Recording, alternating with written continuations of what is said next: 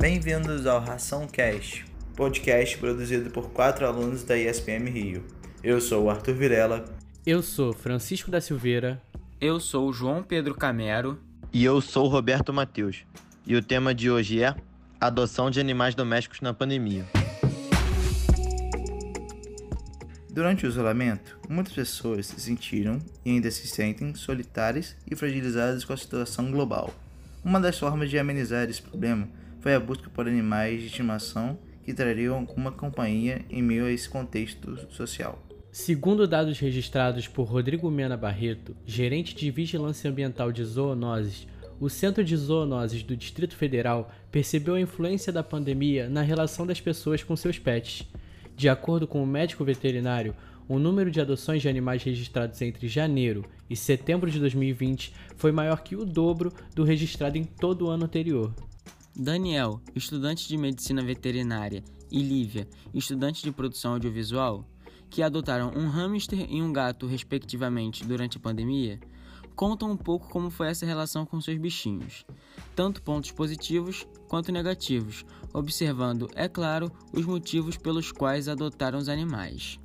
Eu adotei a minha hamster porque eu gosto muito de cuidar de animais, né? Eu amo muitos animais, por isso que eu faço faculdade de medicina veterinária e também porque eu estava procurando ter algum pet não convencional em casa, porque eu já tenho dois cachorros e cachorro e gato são animais convencionais, né? Então eu fui procurar outra alternativa, né? Outra, uma coisa diferente para ter aqui em casa. Então eu escolhi uma hamster porque é um animal diferente, muitas pessoas têm, mas ainda é um animal diferente de tratar e de se cuidar, né? O maior motivo de eu ter adotado a Ellie, minha gatinha na pandemia, foi por causa de parentes. Uma tia minha, ela tinha adotado um gatinho chamado Chico. E um final de semana eu fui parar na casa dela e eu me vi apaixonada pelo gatinho, não saía de perto do gatinho. Ele, era muito, ele é muito carinhoso, ele só brinca, não arranha, não morde. E minha mãe viu todo esse amor que eu tava sentindo pelo gato e cedeu. Minha família é muito resistente a ter outro animal, porque eu já tenho um cachorrinho de pequeno porte, bem pequenininho. Ela deixou eu ter um gato. E foi por influência da, da minha tia também, ela convenceu.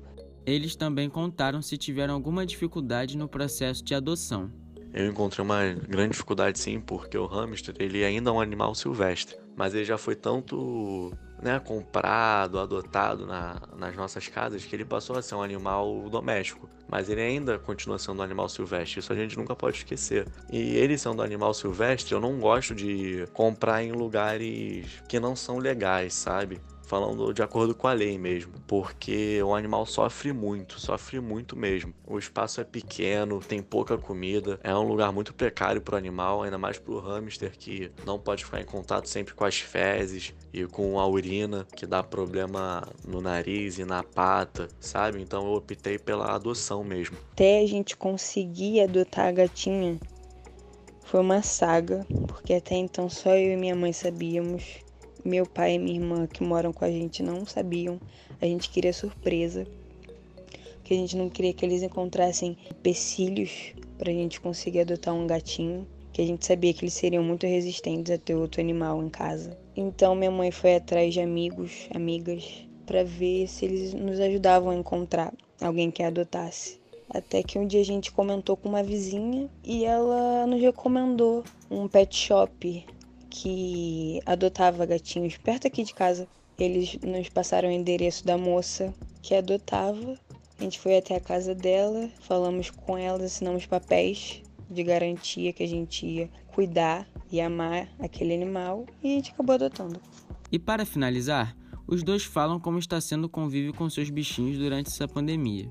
E mesmo sendo um hamster, é engraçado falar disso, mas eu, eu criei um vínculo muito grande, porque hamster, rato, porcos da Índia, eles são animais muito inteligentes, muito espertos. Mesmo não parecendo, eles criam laços com, com seus donos, né? A minha hamster, ela já, pela minha voz, ela já me identifica pelo cheiro da minha mão, né? Então, quando eu vou pegar ela no colo e tal, ela vem numa boa na minha mão. Outra pessoa que bote a mão na gaiola, ela não ataca, mas ela também não vai na, minha, na mão da pessoa como ela vem na minha com, com tanta facilidade, sabe? Eu vou dizer que é muito.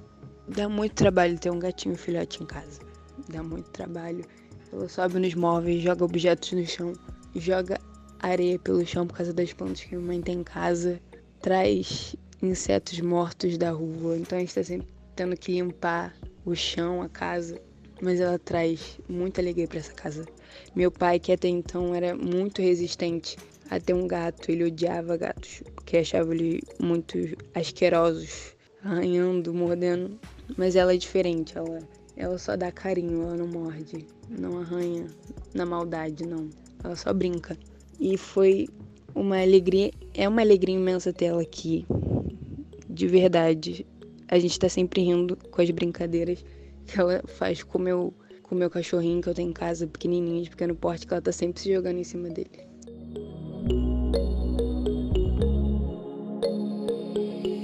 A campanha RJ Pet realizada no Rio de Janeiro, mais especificamente no bairro do Recreio, ilustra a situação abordada.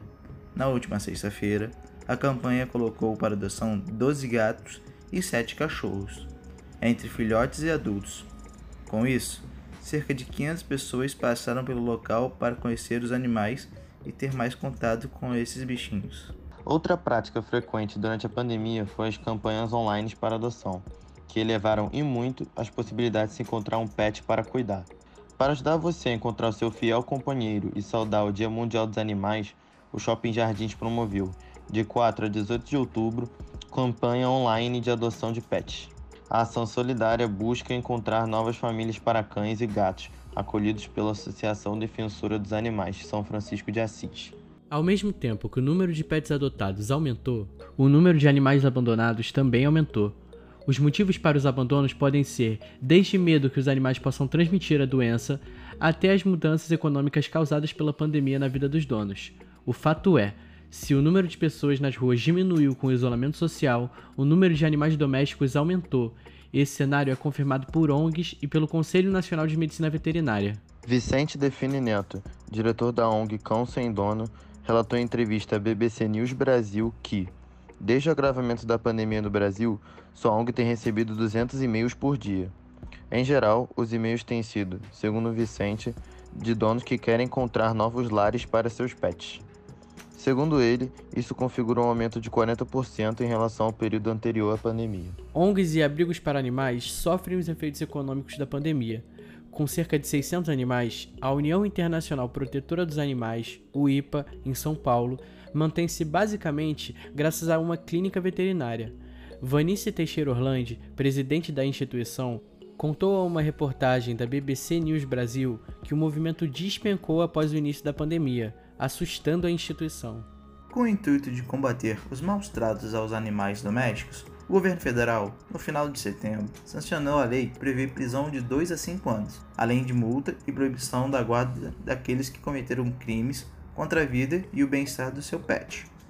Segundo a médica veterinária Natácia Miranda, o aumento no número de animais abandonados é explicado, principalmente, pelos problemas econômicos consequentes da pandemia da Covid-19. Pesquisadores e cientistas ainda não conhecem totalmente o novo coronavírus e formas de transmissão da Covid-19 ainda são um importante objeto de estudos. A Universidade Federal do Paraná quer saber qual o risco de transmissão da Covid-19 entre humanos e animais de estimação. Para obter a resposta, a instituição coordena uma pesquisa nacional que vai avaliar cerca de mil animais, cujos donos tiveram diagnóstico positivo para o novo coronavírus, confirmado por exame laboratorial. No dia 19 de outubro, o Brasil registrou oficialmente o primeiro caso de um animal doméstico contaminado, uma gata de Cuiabá, no Mato Grosso. Ao que tudo indica, são os humanos que contaminam os animais, segundo informações do Centro de Controle de Doenças dos Estados Unidos. Nos casos de contaminação pela Covid-19 em animais domésticos, os bichinhos estiveram em contato próximo com uma pessoa infectada. Nesse contexto, a adoção de animais se torna cada vez mais importante. E aí, você já pensou em adotar um pet?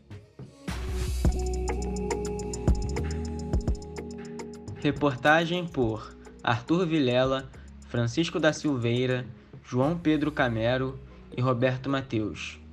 Edição por Francisco da Silveira.